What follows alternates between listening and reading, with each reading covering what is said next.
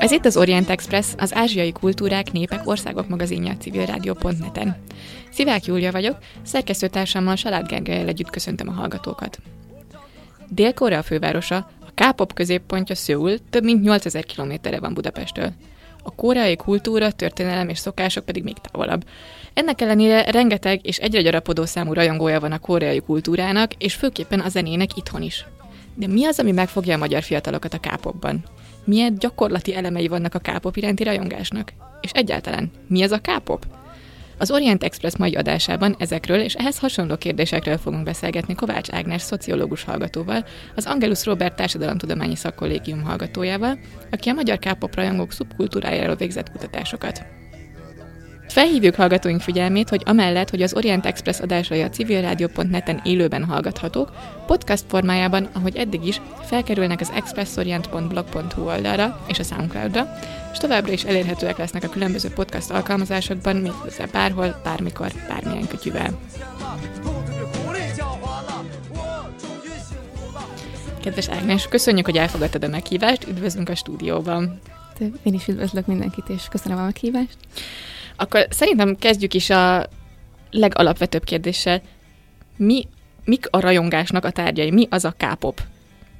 Hát a K-pop az, egy, az, a, az a koreai popzene, és az egyéb rajongás tárgyai, ezek a többi koreai kulturális termékek, mint koreai tévédrámák, egyéb koreai zenés stílusok, akár ugyanúgy a rajongás tárgya lehet a koreai nyelv, koreai ételek, gasztronómia, vagy maga a divat.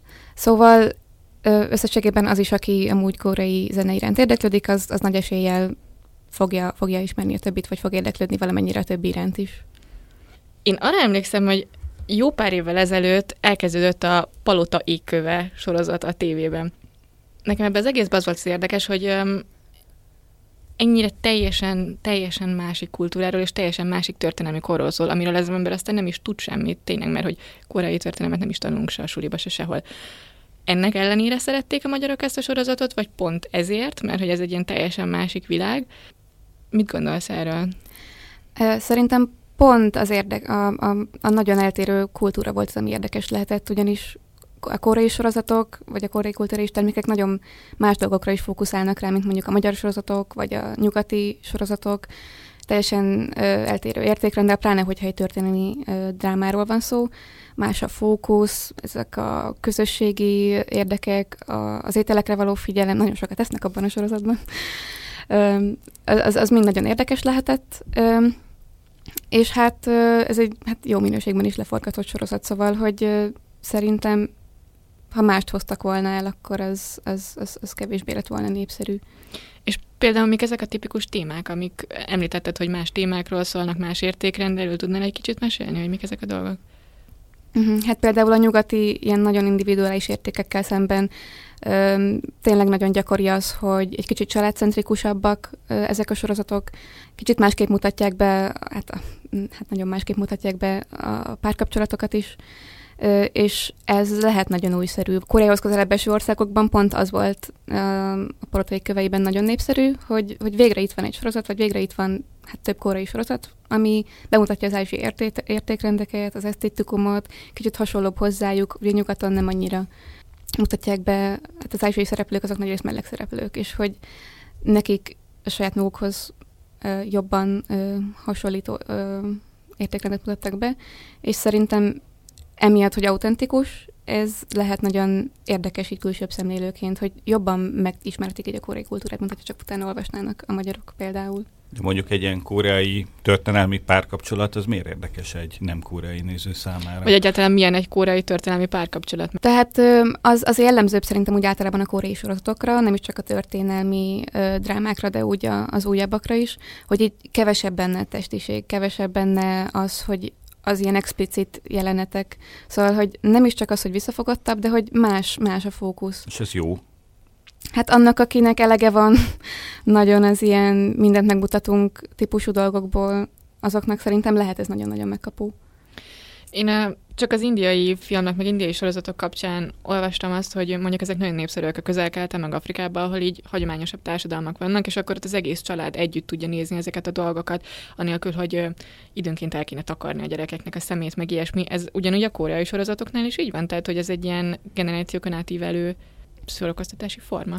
Szerintem abszolút igen, pláne mivel Koreában, hát az, hogy a, tele, a, a tévénézési kultúra az még mindig abszolút benne van, és állandóan megy a tévé, nagyon sok saját gyártású sorozatok van, tehát az, hogy külföldről behoznak sorozatot, azt így nagy részt csak estére, nagyon sok Koreában gyártott sorozatot ö, vetítenek le, és hogy pont emiatt, mert hát jobban benne van a kultúráikban, hogy még mindig néznek tévét, így tényleg náluk is abszolút benne van, hogy az egész család le tudjon ülni, és meg tudjon egy ilyet nézni. Nagyon az, az ilyen, az ilyen végjáték műsorok, vagy vicces műsorok, realitik is abszolút családcentrikusak. Szóval azt értem, hogy akkor Ázsiában miért ennyire népszerűek ezek a sorozatok, de teszem azt, hogyha egy ilyen, nyilván nem csak történelmi témájú korai sorozatok vannak, de ez gondolom ez az ázsiai értékrend, amiről meséltél, meg ez a másfajta hozzáállás, ez az újabb tematikájú um, sorozatokban is benne van. Most oké, okay, hogy az Ázsiában népszerű, mert egyrészt a reprezentáció, hogy most akkor hozzánk hasonló embereket látunk, de Európában, meg így világszerte ennek mi a varázsa? Mit ért egyáltalán ebből az, aki semmit nem tud a kórai kultúráról, és elkezd nézni egy, nem tudom, palotai kövét? Az exotikum az, ami megfogja őket, vagy Hát ennek szerintem két oldala van. Egyrészt, akik Magyarországon szerintem nézhették ezt a sorozatot. Lehettek csak egyszerű tévénézők, akik megnéznek ugyanúgy bármelyik másik drámát, szappanoperát, szóval, hogy nekik eleve ez hasonló volt ahhoz, és akkor érdeklődtek iránta. A másik oldal ennek szerintem, akik eleve érdeklődnek ázsiai kultúra iránt, és hogy nekik ez egy plusz adalék, hogy így jobban megismerhessék az ázsiai kultúrát, a kórei kultúrát, és szerintem ők eleve, nem tudom, a japán kultúra iránt is már érdeklődtek, koreai kultúra iránt is. Szóval, hogy én itt két oldalról fognám meg, hogy egyrészt maga, mint tévédrámák, és amellett egy koreai, vagy Korea is amellett egy tévédráma. Uh-huh. De ugyanakkor én azt látom, hogy ha már a sorozatoknál vagyunk, hogy a koreai sorozatoknak van egy ilyen fanatikus rajongótáboruk, mint ahogy mindennek, ami koreai, hogy nem feltétlenül tömegek, bár mondjuk a balota végkövét azért tömegek is, de hogy valahogy sokkal jobban kötődnek az emberek ahhoz, amit néznek, vagy ahhoz, amit hallgatnak, mint mondjuk más országoknak a sorozatai esetében. Tehát a, a koreai sorozatoknak van egy fanatikus rajongótáboruk, míg mondjuk a Szulejmánt is nézik, meg a magyar sorozatokat is, meg egyebeket is nézik, de sokkal kevésbé fanatikus, sokkal kevésbé elkötelezettek, hanem csak így nézik, hogy hát most éppen a, nem tudom, török sorozat megy, vagy venezuelai sorozat megy, vagy brazil sorozat megy, de hogy nem azonosulnak annyira vele, mint a koreaiak esetében. Tehát, mint hogyha a, a, a koreai, mindenféle koreai popkulturális termék, az sokkal erősebb kötődést váltanak ki, mint más. Ezt így jól érzem? Szerintem azt különbözteti meg az ilyen egyéb, nem tudom, török sorozatok rajongóitól a koreai sorozatok, vagy úgy általában a koreai termékek rajongóit más um, ilyen fogyasztási, nem tudom, rétegektől, hogy um, ők közösségbe is verődnek, és az ilyen közösségbeverődésnek vannak olyan, olyan hozadékai, amik rajongói közösséget hoznak létre, akár ha úgy nézzük, szubkultúrát hoznak létre. Ö, és ö, ennek vannak olyan elemei, amúgy szerintem nem is csak a sorozatokra ö, szűkítve, hanem akik általában koreai kultúra iránt rajonganak, rájuk is elmondható, hogy ö, több szálon kötődnek a kultúrához. Ennek van egy, ö, hát én egyrészt, egyrészt nézhető onnan, hogy a, akik koreai kultúra iránt érdeklődnek, ők nagyrészt közösségben teszik ezt, tehát hogy van annak is szerepe, hogy meg tudom beszélni ezt a barátaimmal, és ez egy, ez egy összekovácsoló elem. Ugyanakkor vannak is szerepe, hogy én erről nagyrészt ö, nem, a, nem mondjuk a tévéből, nem a magyar rádióból fogok elsődlegesen megismerni a koreai kultúrával, hanem azon a közösségen keresztül. Ők fognak engem bevonni, ők fognak engem eleve bevezetni ebbe a közösségbe, és ezért közösségként fog aztán értelmeződni. Ugye például a politikai égköveivel kapcsolatban ez egy ilyen idegenebb kultúra, idegenebb ö, elemek vannak benne, és persze lefordítják magyarra a szöveget, de hogy azért vannak benne idegen ö, elemek, és például a közösség az nagyon sokat segít abban, hogy ezek a idegen elemek le legyenek fordítva, és nem szó szerinti fordításra értem, bár amúgy arra is, főleg olyan sorozatok vagy zenék esetében, ahol nincsen hivatalos fordítás, hanem arra is értem, hogy mondjuk, ó, ezt azért csinálja, mert, és akkor a barátom el tudja magyarázni, hogy igen, én már tudom annyira, mert belementem annyira, hogy ez amúgy azért történik a koreai kultúrában, azért, mert konfúciánus ez a társadalom, ezt meg ezt meg ez azért történik. És hogy abszolút azért is tud talán ilyen fanatikus lenni, mert van egy ilyen közösségi élmény. Amellett egy másik fontos, amit szerintem meg kell jegyezni, hogy a koreai szubkultúrában nagyon jelen van, és akikkel amúgy ezt a dolgozatomhoz hasonló témában interjúztam, őnekik is nagyon megjelent ez, hogy az ilyen fogyasztói kultúrákban, főleg a koreai szubkultúrában egy ilyen, ez ilyen, egy ilyen versengési elem. Szóval az, hogy én mondjuk koreai sorozatot nézek, vagy koreai zenét hallgatok, abban nem csak nem csak a sorozatot fogyasztom, és nem csak a zenét fogyasztom, hanem én fogyasztom a hozzá köthető dolgokat is, hogy például ö, a zenéket a sorozathoz, vagy a zenéket előadó előadóknak az információit. Tehát, hogy minél jobban ismerem ezeket a sorozatokat, minél jobban ismerem a háttérinformációkat, az előadóknak a magánéletét, annál inkább bevonódottabb vagyok a közösségbe. És minél több ilyen információ gyűlik össze, annál inkább bele vagyok vonódva, és ez gerjeszti részben szintén ezt a fanatizmust, amivel aztán akár identifikálódhatunk is, hogy én az vagyok, aki ezek iránt érdeklődik, aki ö, szereti fogyasztani ezt a kultúrát, aki tudja ezeket a dolgokat.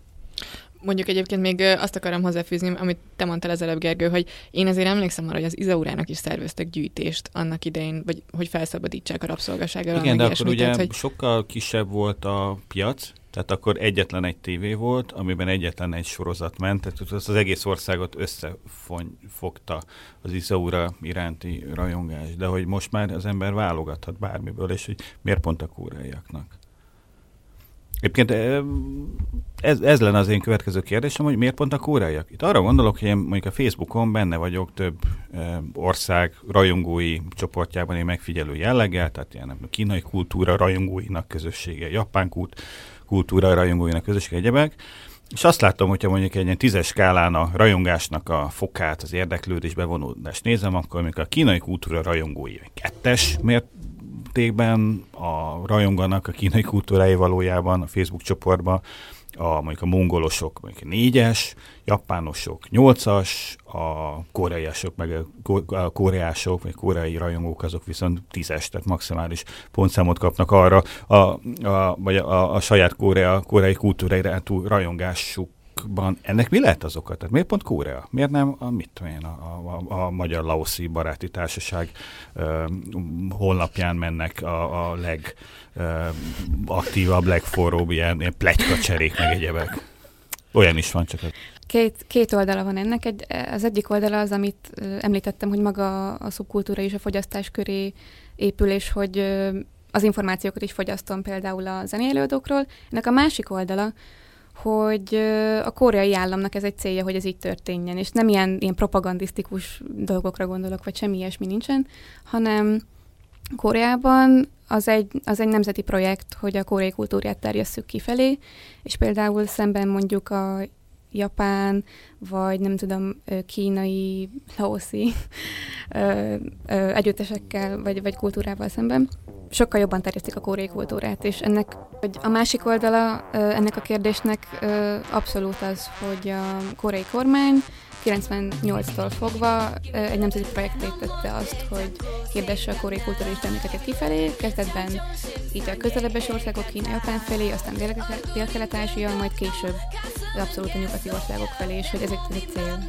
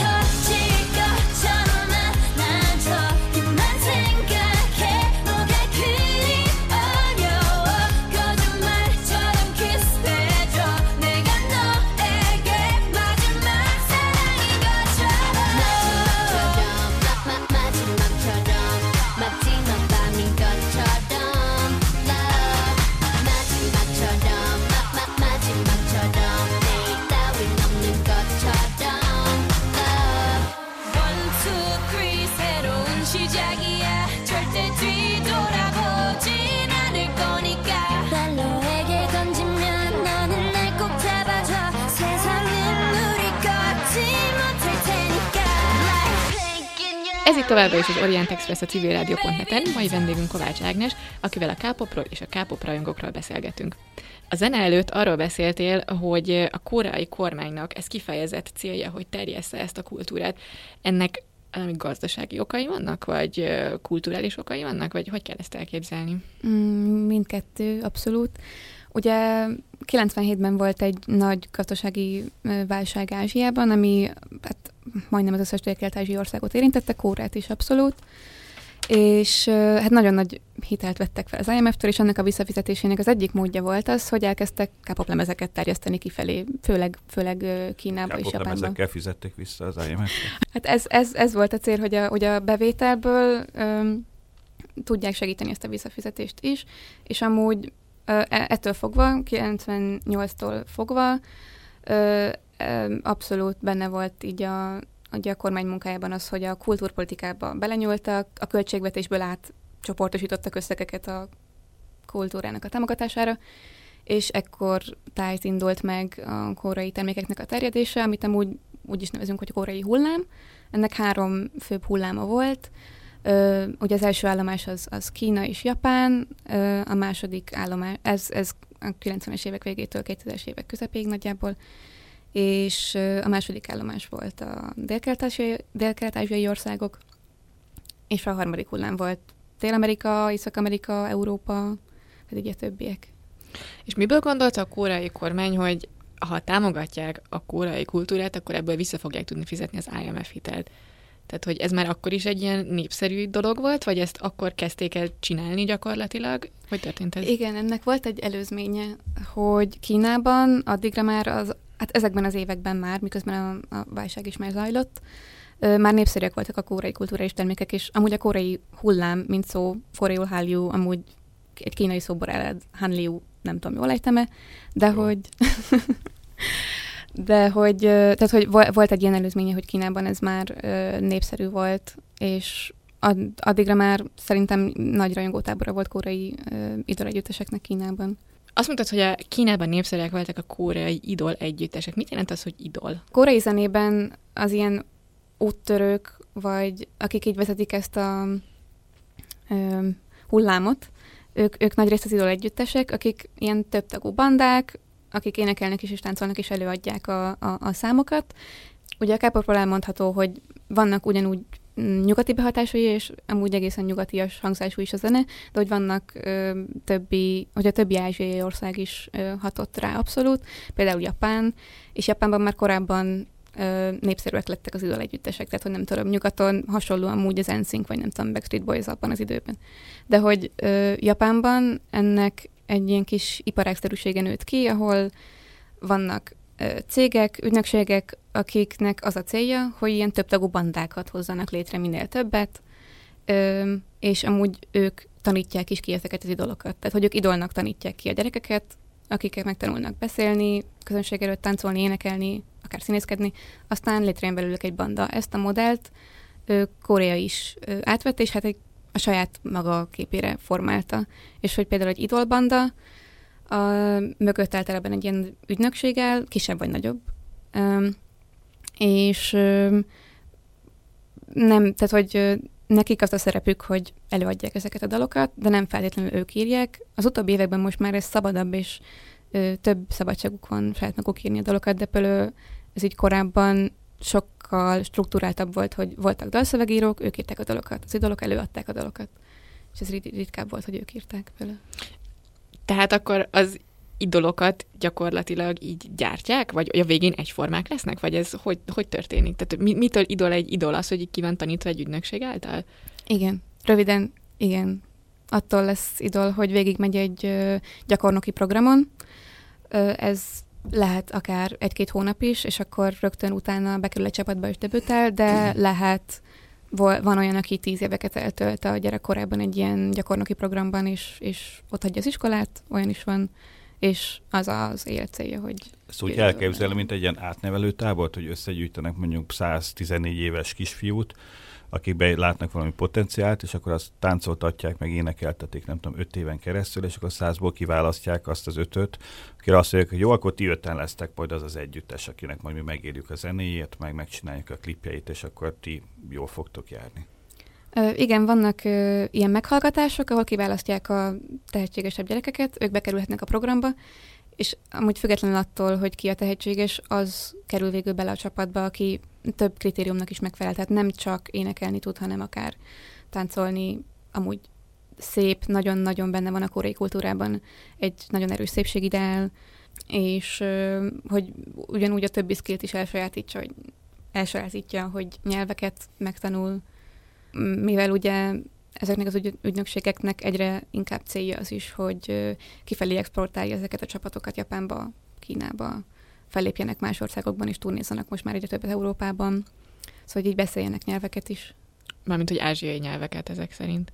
Ö, főleg igen, kínait és, ö, kínait és japánt. És milyen az ázsiai szépségideál, vagy pontosabban milyen a koreai szépségideál, milyennek kell lennie egy idolnak? Látom a szőkének, meg fehérbőrűnek és nagyszeműnek. De amúgy nagy részt.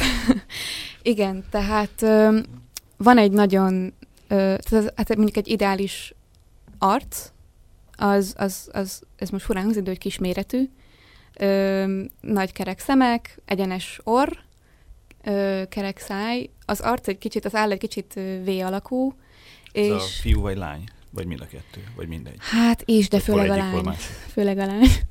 és amúgy nagyon sokan igen, a bőrüket fehérítették, tehát hogy ezek kemikáliák, de vannak, akik nagyon erős kemikáliákat használnak arra, hogy fehérebb legyen a, a, a bőrük mert azzal az, az, azonosítják a sötétebb bőrszínt, akik tehát alacsonyabb társadalmi rangúak, vagy külföldiek. Tehát ezek az idolok nem lesznek teljesen egyformák a kiképzésnek a végére, vagy akkor így eldönti valami menedzser, hogy akkor neked most ilyen lesz a személyiséged, olyan lesz a személyiséged, és az imidzsed? Ez hogy történik? Hát vannak ö, alapvető követelmények, amiknek jó, ha minél jobban megfelelnek, tehát minél több skillt minél jobban elsajátítanak, táncolás, éneklés, de vannak ezeknek az előadóknak ö, külön profiljuk is, tehát hogy ő a csapatban az, aki reppel, ő a csapatban az, aki a fő énekes, ő a csapatban az, aki a legjobban táncol, ő a csapatnak az arca, aki mm. a mhm. legjobban megfelelnek a szépségideálnak például, és ez egy, ez egy kibondott ö, pozíció. Ennek a üzletszerű vagy mechanikus gyárszerű működésnek a következménye az a sok botrány, ami az elmúlt hónapokban, években a K-pop körül kitört? Tehát például a gyakornoki program is nagyon szigorú, és utána is, hogyha, hogyha valaki debutál idolként a csapatban, az sem jelenti azt, hogy ő neki már biztos pozíciója van, ugyanúgy meg kell felelnie az ügynökség felé bizonyos követelményeknek. Vannak olyan ö, csapatok, akik például addig nem léphetnek párkapcsolatba, vagy nem rendelkezhetnek okostelefonnal, ameddig nem tudom, nem nyernek meg egy díjat, egy ilyen nagyobb díjat. Tehát, hogy ezeknek meg kell felelni, és ez a, ez a, ez a nyomás, ez amúgy egyre sajnos egyre több ö, idolhalált okozza, nagyon sokan esnek depresszióba, viszont a depresszió tabu és kibeszéletlen, amúgy az egész a korai társadalomban is, és egyre többet hallani nagyon vezető cégek, nagyon ismert idoljairól is, akik még öngyilkosok lettek. Amúgy ebben abszolút benne van az is, hogy nagyon sok kritika éri az idolokat, mivel ki vannak rakva kirakatba, és abszolút a társadalom is megítélheti őket úgy, ahogy ö, ami ennek látja őket. Nem, nem rég volt, aki valószínűleg emiatt halt meg, mert nagyon sok kritika érte, és létre is hoztak egy olyan törvénylevaslatot az ő, az ő nevével, hogy, hogy ez, ezt minél inkább felépjenek most már ez ellen. De most ezek alapján, amiket így megbeszéltünk, nekem teljesen úgy tűnik, hogy ez egy ilyen elembertelenítő folyamat, és ez így nagyon megterhelő lehet lelkileg, meg fizikailag is. Miért akar bárki is idol lenni ezek után? Annyira sok pénzt keresnek ezzel, vagy, miért jó ez neki? A, nagyon, az az érdekes, hogy nagyon kis százaléka az az összes idolcsapatnak. Tehát amúgy nagyon sok idolcsapatról beszélünk. Például az, a csúcs, az talán 2015-ben volt, akkor több mint száz új csapat jött létre már meglévőek mellé.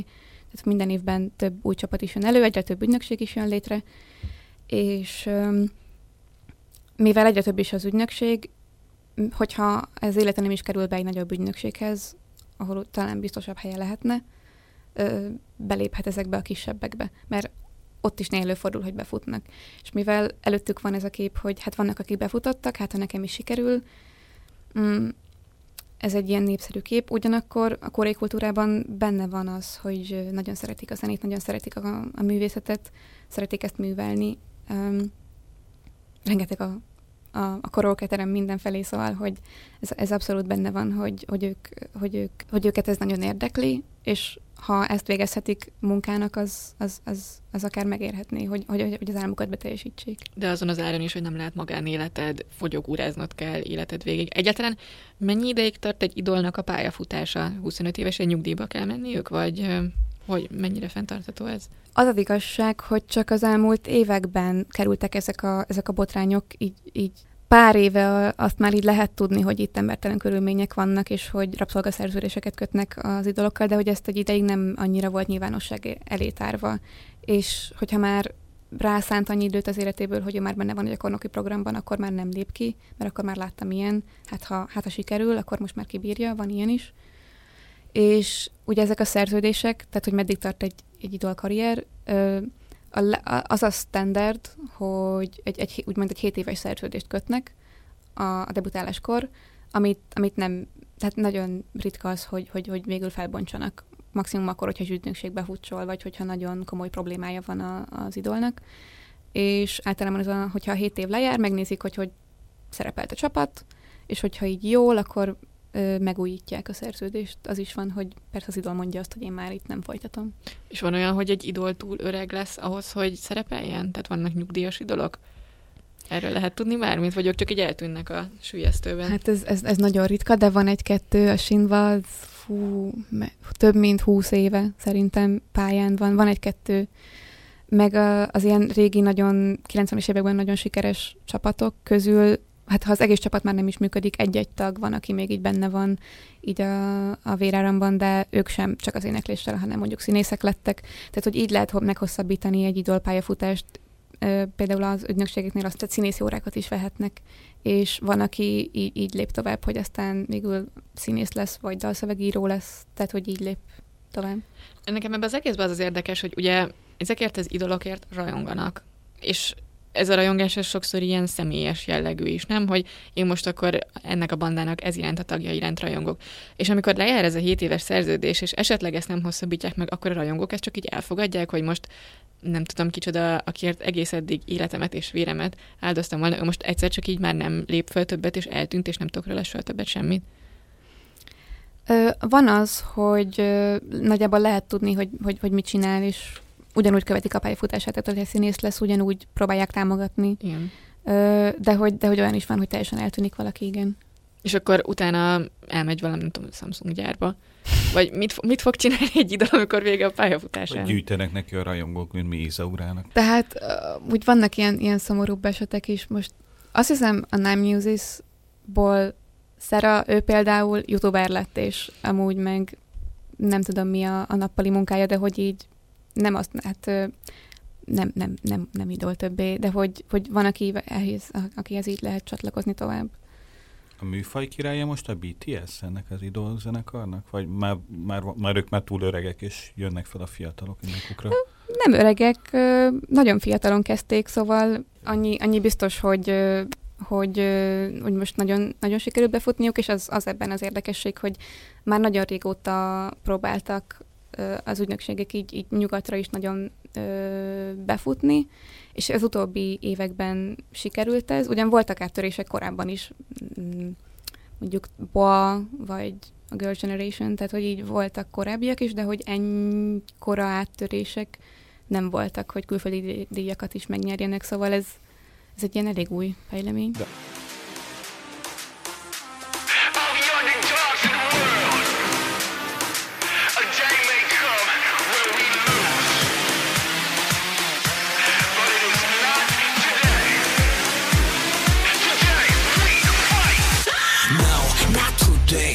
언젠가 꽃은 지겹지 but no not today 그때가 오늘은 아니지 no no not today 아직은 죽기에는 더 그때 no no not today no no no not today 그래 우리는 extra but still part of this world extra plus ordinary 그것도 별거 아니야 오늘은 절대 죽지 마라 빛은 어둠을 뚫고 나가 새 세상 너도 원해 Baby yes I want it wow.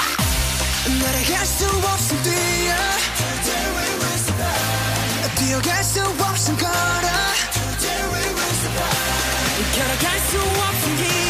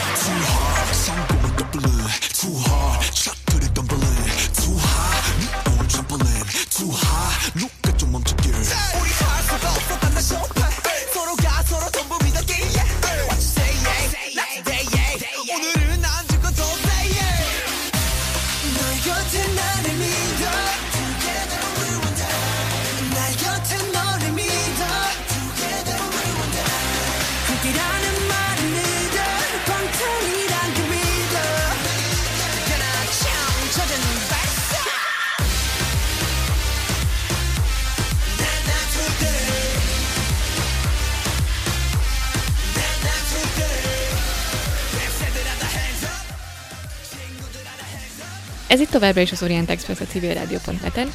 Mai vendégünk Kovács Ágnes, akivel a K-popról és a K-pop rajongókról beszélgetünk. Az előző blogban már beszélgettünk egy kicsit arra, hogy hogyan is készül egy idol.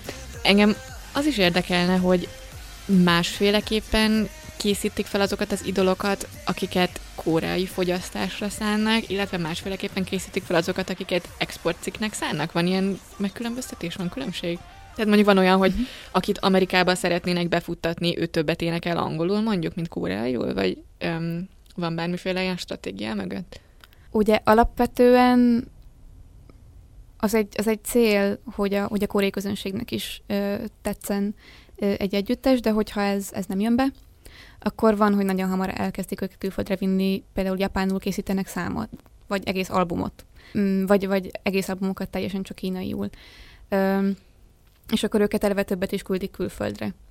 De ez az elsődleges, főleg Kína és Japán, ö, akik mostanában, tehát hogy alapvetően alapvetően a K-popnak része az is, hogy, hogy, hogy ez egy ilyen nemzetközi műfaj, nem csak mondjuk a tánc stílusban van benne az, hogy öm, nagyon hatott rá mondjuk az, ahogy ez ilyen nyugati táncmódok, de hogy maga az ének is ö, gyakran vannak benne angol szavak, maga az együttes neve vagy a számok címe is angol, hogy így könnyebben ö, megérthető legyen. És ö, vannak együttesek, akik külföldön lesznek sikeresebbek, ö, őket többet küldik külföldre turnézni, de nem hiszem, hogy maga a felkészítés mód az, az más lent. Az alapvetően a, a, a gyakornoki program az ugyanaz. Olyan jól felkészítik őket, hogy még tudnak egy japán vagy egy kínai nyelvű albumot összeállítani. Most arra gondolok, hogy mit tankcsapdának nem menne innen a bót, nem futna a szekér, és ezért kiadnak egy román nyelvű albumot, ez teljesen elképzelhetetlen lenne. Hogy ez ott Ázsiában ez megoldható, hogy olyan szinten tudnak nyelvet tanulni az idolok, hogy tudnak nyelvet váltani adott esetben? Az például gyakori, hogy mondjuk egy együttes tagjai közül nem mindenki beszél japánul, de mondjuk van egy-kettő, aki jobban. És akkor, hogyha kimennek külföldre, akkor az interjúkra, így, az interjúban ő válaszolgat a kérdésekre. De hogy annyira mondjuk mindenkit megtanítanak japánul, hogy felénekelni a dal tudja, még hogyha folyékonyan nem is beszél, nem olvas mondjuk gyorsan, de hogy egy, egy, egy dalt még fel tudjanak énekelni. Illetve az is egyre, so, egyre inkább gyakori, ez így a 2000-es évektől ö, egyre gyakoribb, hogy nem csak koreai ö, idolok vannak egy bandában, hanem külföldiek is. És hogy már egyre több japán, kínai, hát főleg egyre több kínai. Tehát bevesznek egy díszjapánt, vagy egy díszkínait? Van, van most olyan együttes, ahol táj, van, van olyan, aki amúgy koreai származású, de mondjuk Kanadából érkezik. Szóval ö, az is abszolút ha még így nagyjából ázsiai küllemmel rendelkezel, akkor még így jó vagy. Kevés. De és már olyanra is volt példa egy-kettő mm, kaukázusi, meg volt már, igen. Hát meg éleve úgy sminkelik őket, meg úgy festik őket, hogy, hogy nem, nem azt mondom, hogy kaukázusinak tűnnek, de azért erősen, mint hogyha ilyen fehér bőrűeknek szeretnének látszani, meg európaiaknak, nem? Hát nem is csak a smink, van, vannak plastikai műtétek is. Például az, hogy a, a szem megnagyobbító ilyen szemhéj hmm. ö, műtét, az már szemhéj. annyira gyakori, hogy az már nem szemhéj, az, az már nem plastikai műtétnek minősül, hanem az már egy gyors beavatkozásnak. Például vannak ilyen ilyen helyek, plázákban, hogy mit tudom én, oda mész a műkörmöshöz, oda mész mellette a fodrászhoz, mellette van egy pici ilyen hely, ahol amúgy ezt a szemhéj, műhely, mű, mű, szemhéj műtétet is el tudják végezni relatíve gyorsan. De mi ezt ismételni kell ezt a szemhéj műtétet? Tehát, hogy ezt így időnként fel kell varratni, mint a sarpejnek a... Ja, nem, nem. Annyira el, egyszer csinálják meg, Aha. azt hiszem. Mm. Ebbe viszont abszolút híresek. Tehát a kínaiak is Dél-Koreában járnak át ilyen dupla szemhéj műtétel, meg egyebekre, az abszolút Igen. ilyen minden kínai ilyen romkomban, meg egyebekben van egy szereplő, aki éppen utazik Dél-Koreába, vagy éppen jön haza Dél-Koreából a ilyen plastikai műtét céljából. Szőul a plastikai műtét főváros. Egyébként most, hogy ennyit beszéltünk a kínaiakra, most már muszáj megkérdezem, hogy nem félnek a koreaiak attól, hogy addig-addig csinálják a kínai nyelven is éneklő idolbandákat, hogy a kínaiak csinálnak maguknak sajátokat? Ez már elindult. Igen? Ö, igen, és ebből, hogy ö, és most egy, egy, egy pár éve már tart egy ilyen kulturális kereskedelmi válság így Kína meg Korea között, hogy most akkor akik már Kínában vannak, akik, akik, na, akik kínai idolok, de Koreában élnek, ők most dolgozhatnak-e Koreában, vagy felléphetnek-e Kínában, és ez most megoldódni látszik talán, de ez most egy probléma. És mi lesz akkor a koreaiakkal, hogyha a kínaiak kínai képre formálják ezt az idol bizniszt, és lenyomják a koreaiakat mindenhol? Ö, már, már egy ilyen, egy ilyen folyamat elkezdődött, de Kína akkora, és tehát, hogy nekik szerint elfér ott. Nem engem kérdeztél, de hogy nekem az az érzésem, hogy azért, a, hogyha választani kell, akkor a kínai tínédzserek is inkább a koreai popstárokba szerelmesek, mint a helyi kínaiakba. Tehát érzik, hogy ez valami másolat, hogy nem nagyon hiteles. Bőven vannak ilyen kínai fiú meg lánymondák, de picit olyan, mint a nem, nálunk volt a nem tudom, a a Backstreet Boys, meg a Manhattan együttes, vagy a Biző Boys, hogy megvolt a magunk is saját Backstreet boys de azért mégiscsak a Backstreet Boys volt az igaz, és most én úgy érzem Kínában, hogy azért még mindig a koreaiak az igaziak. Tehát ez, ez nem, nem érzem, hogy ez a veszély ez így nagyon fenyegetne most. Akkor most, hogy már ennyit beszéltünk a rajongásról, kicsit térjünk át a, a magyarországi helyzetre is. Magyarországon ki rajong, és hogy rajong, és miért rajong a kutatásaid szerint? Alapvetően szerintem nagyon meghatározó az, hogy ez, ez nem mindenkire igaz, én azt gondolom, hogy a nagy többségre igen, hogy akik ma Magyarországon koreai kultúráért rajonganak, gyakran nagy átverésben állnak más ázsiai ö, kultúráért rajongó szobkultúrákkal. Tehát például korábban érdeklődtek japán kultúr iránt, és ez amúgy szerintem nem alapkövetelmény, viszont nagyban segíti ezt az idegenségérzésnek a leküzdését, hogy én már egy japán kultúrával megismerkedtem, nekem azt már sikerült lefordítanom a magam módjára, én már azt tudom értelmezni, azt már szeretem, és így a koreai már nem annyira új, és az interjúkban nálam a szadolgozatban az, az gyakori volt, hogy akiknél ez az előzmény megvolt, ők sokkal hamarabb bevonódtak a koreai kultúrának a közösségébe is, Ö, illetve hát most már egyre népszerűbb a, a K-pop, és egyre több helyről csöpörök be, úgyhogy máshol is lehet vele találkozni.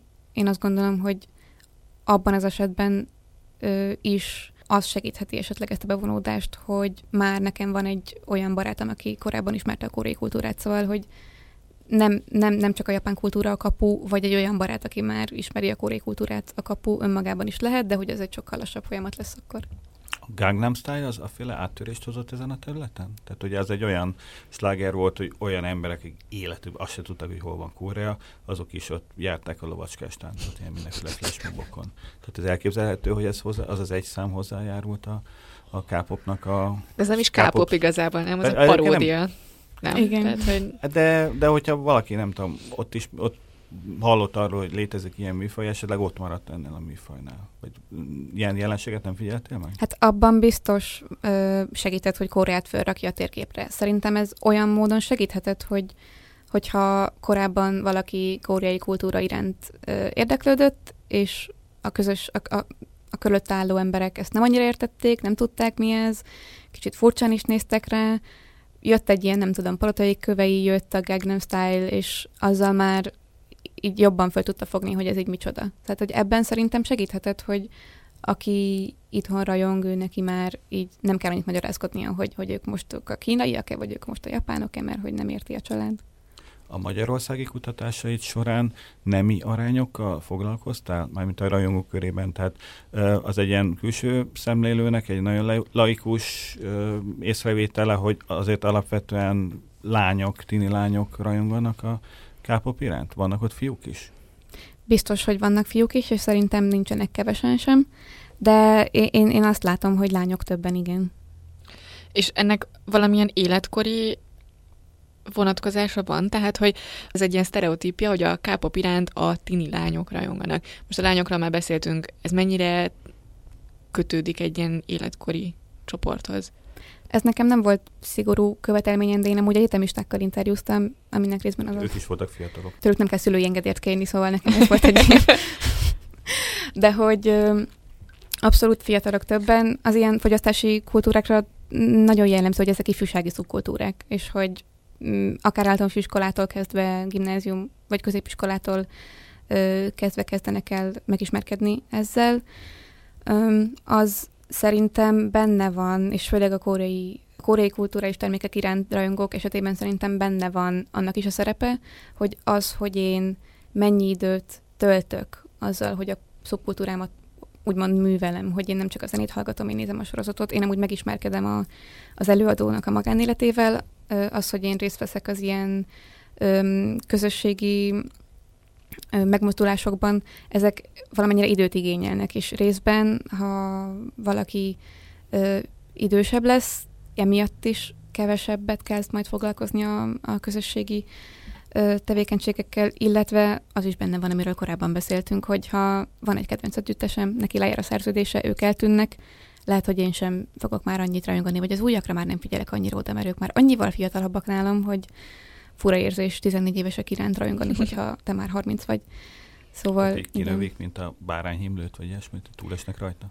Öm, azt nem, nem is ezt a szót használnám, hogy kinövik, de hogy van az, hogy ö, kevesebb az idő arra, hogy én részt, veszek, részt vegyek a közösségben, és mivel az ugye szubkultúrák esetében abszolút benne van ez a közösségi elem, hogyha már kevésbé tudok kapcsolódni a többiekhez is, az engem egy kicsit távolít, úgymond a közösségtől. Tehát magyarul azt mondod, hogy annyira lényeges eleme a közösségben rajongás, a K-pop rajongók életének, hogy amikor már nincs idejük részt venni a közösségbe, akkor így el is távolodnak ettől az egésztől? Tehát nincs olyan, hogy valaki magányosan rajong otthon a K-popért, hanem... a négy fal között. Ott a négy fal között, igen. Az, hogy egy közösséghez tartozom-e vagy nem, az nem egy nagyon fekete-fehér dolog, mm. főleg nem így a 90-es évek óta szerintem, de hogy az, az, az közelebb visz engem, hogyha van egy közössége, amihez offline vagy online is csatlakozom, és én nagyon szerethetem a, a zenét, és nagyon szerethetem ezeket a sorozatokat, és nézhetem őket, az egy kicsit távolítani fog, nem fog kivetni a, a, a közösségből, vagy nem, ez nem jelenti azt, hogy én nem vagyok ennek a, ennek a közösségnek a része, de hogy a bevonódást azt csökkenti.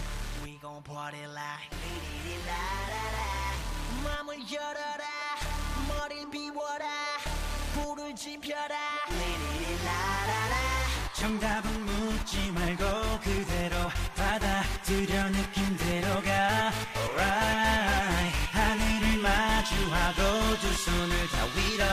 味道那几道是哦哦。Wow, fantastic baby. Dance.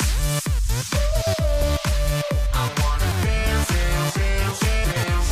Fantastic baby. Dance. I wanna dance. Wow, fantastic baby. Hey. 땅을 흔들고 down.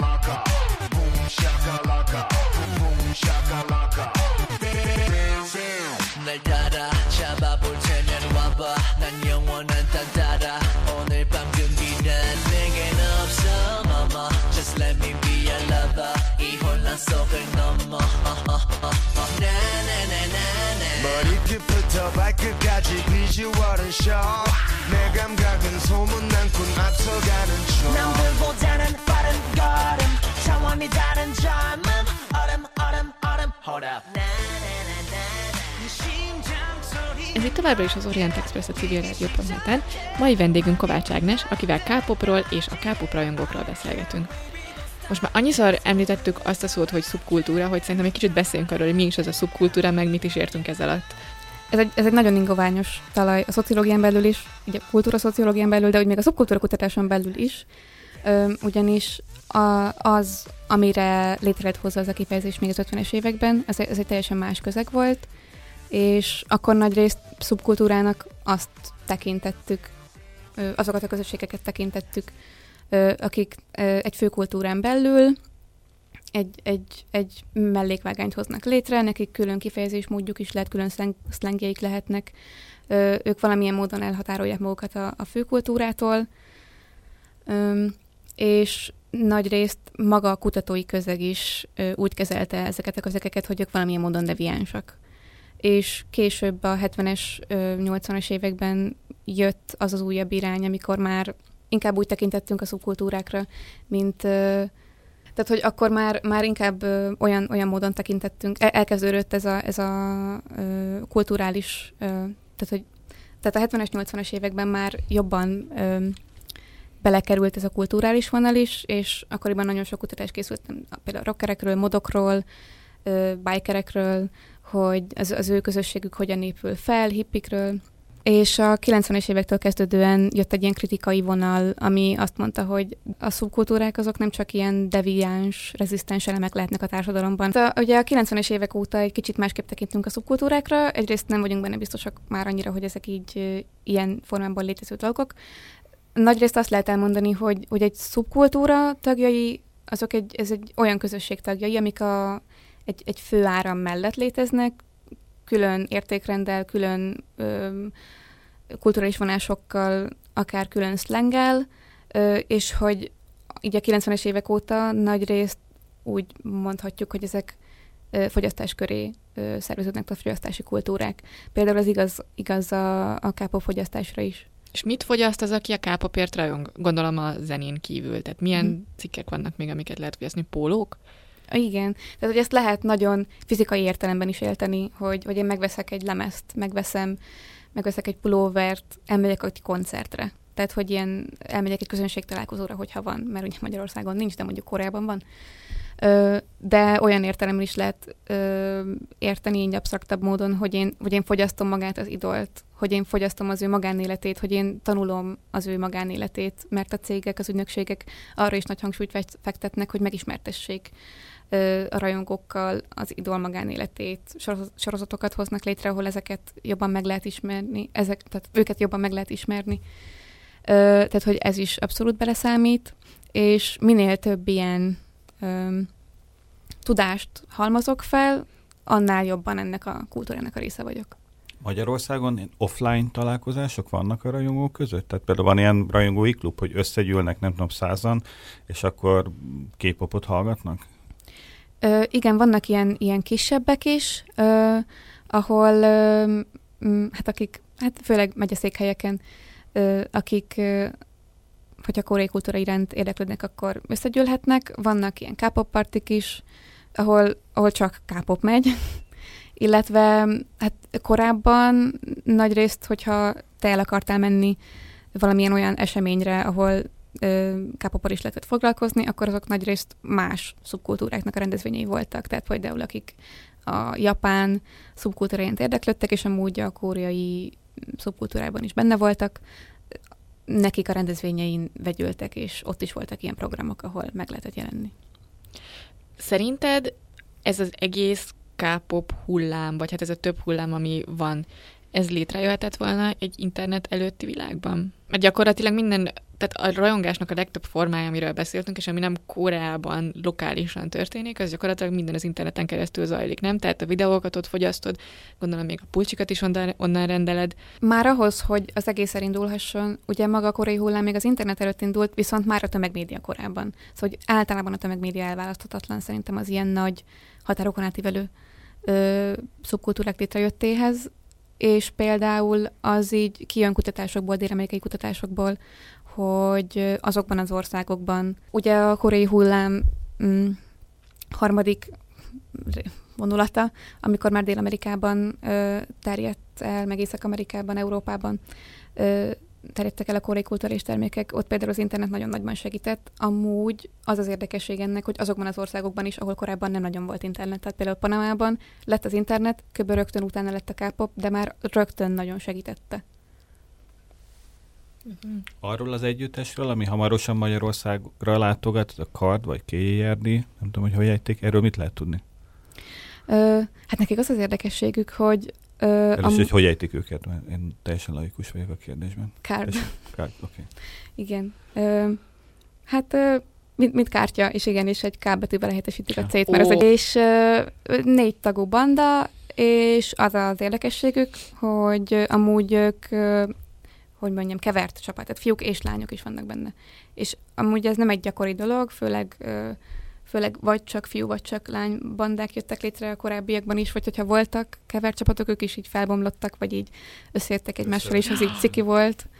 És hogy ő, ő, ő velük egy most egy ilyen, hát vállalva lett egy rizikó, de most bejött, úgy néz ki bejött. Még egy utolsó kérdésem lenne, ami nem teljesen szervesen kapcsolódik az eddigiekhez. Az elmúlt hónapoknak a szenzációja volt az, az Élősködők című dél-koreai film. Ennek van bármi köze, és ennek a sikerének van bármi köze a K-pophoz, illetve a, a Hallyu-hoz, tehát a koreai hullámhoz, vagy pedig ez egy annyira öntörvényű rendező, aki annyira a saját útját járja, hogy teljesen más uh, utakon sikerült neki befutnia, és egy ilyen alkotást letenni az asztalra. Hát azt első között kell megemlíteni, hogy amúgy ez egy remek film, tehát hogy szerintem önmagában nagyon-nagyon jól megáll, megállja a helyét, de az is ö, beleszámít, hogy az utóbbi években ö, egyre több egyre jobban, tehát hogy a, nyug, ugye a nyugati országokba főleg a zenével érkezett meg a koreai hullám, és ezt utólag kezdték el követni a sorozatok és a filmek. Például van koreai filmfesztivál is, egyre már majdnem szerintem minden európai országban, Budapesten is van. Szóval, hogy nép, abszolút népszerűsítik, és így szerintem a befogadó készség is egyre jobban megvan. Tehát nem gondolom, hogy önmagában csak a film ö, el tudott volna érni ilyen sikert, bár én még akár azt is megkísérelném, hogy akár, mert amúgy tényleg nagyon Igen, mert egyébként, igen, mert ugye egyáltalán nem azt a világot jeleníti meg, amit a, egy K-pop videoklip meg szokott jeleníteni, vagy amúgy így kóráról elképzelünk. Igen, van egy nagyon-nagyon erős, ö, benne egy nagyon erős társadalomkritikát, ami szerintem egy egy elég erős vállalás. Önmagában ez nem csak egy, egy közönségfilm, ami egy nagyon jó történetet mutat be, vagy egy nagyon jól felvett, nagyon jól lejátszott történet, hanem van, van, van benne nagyon erős társadalomkritikai háttér.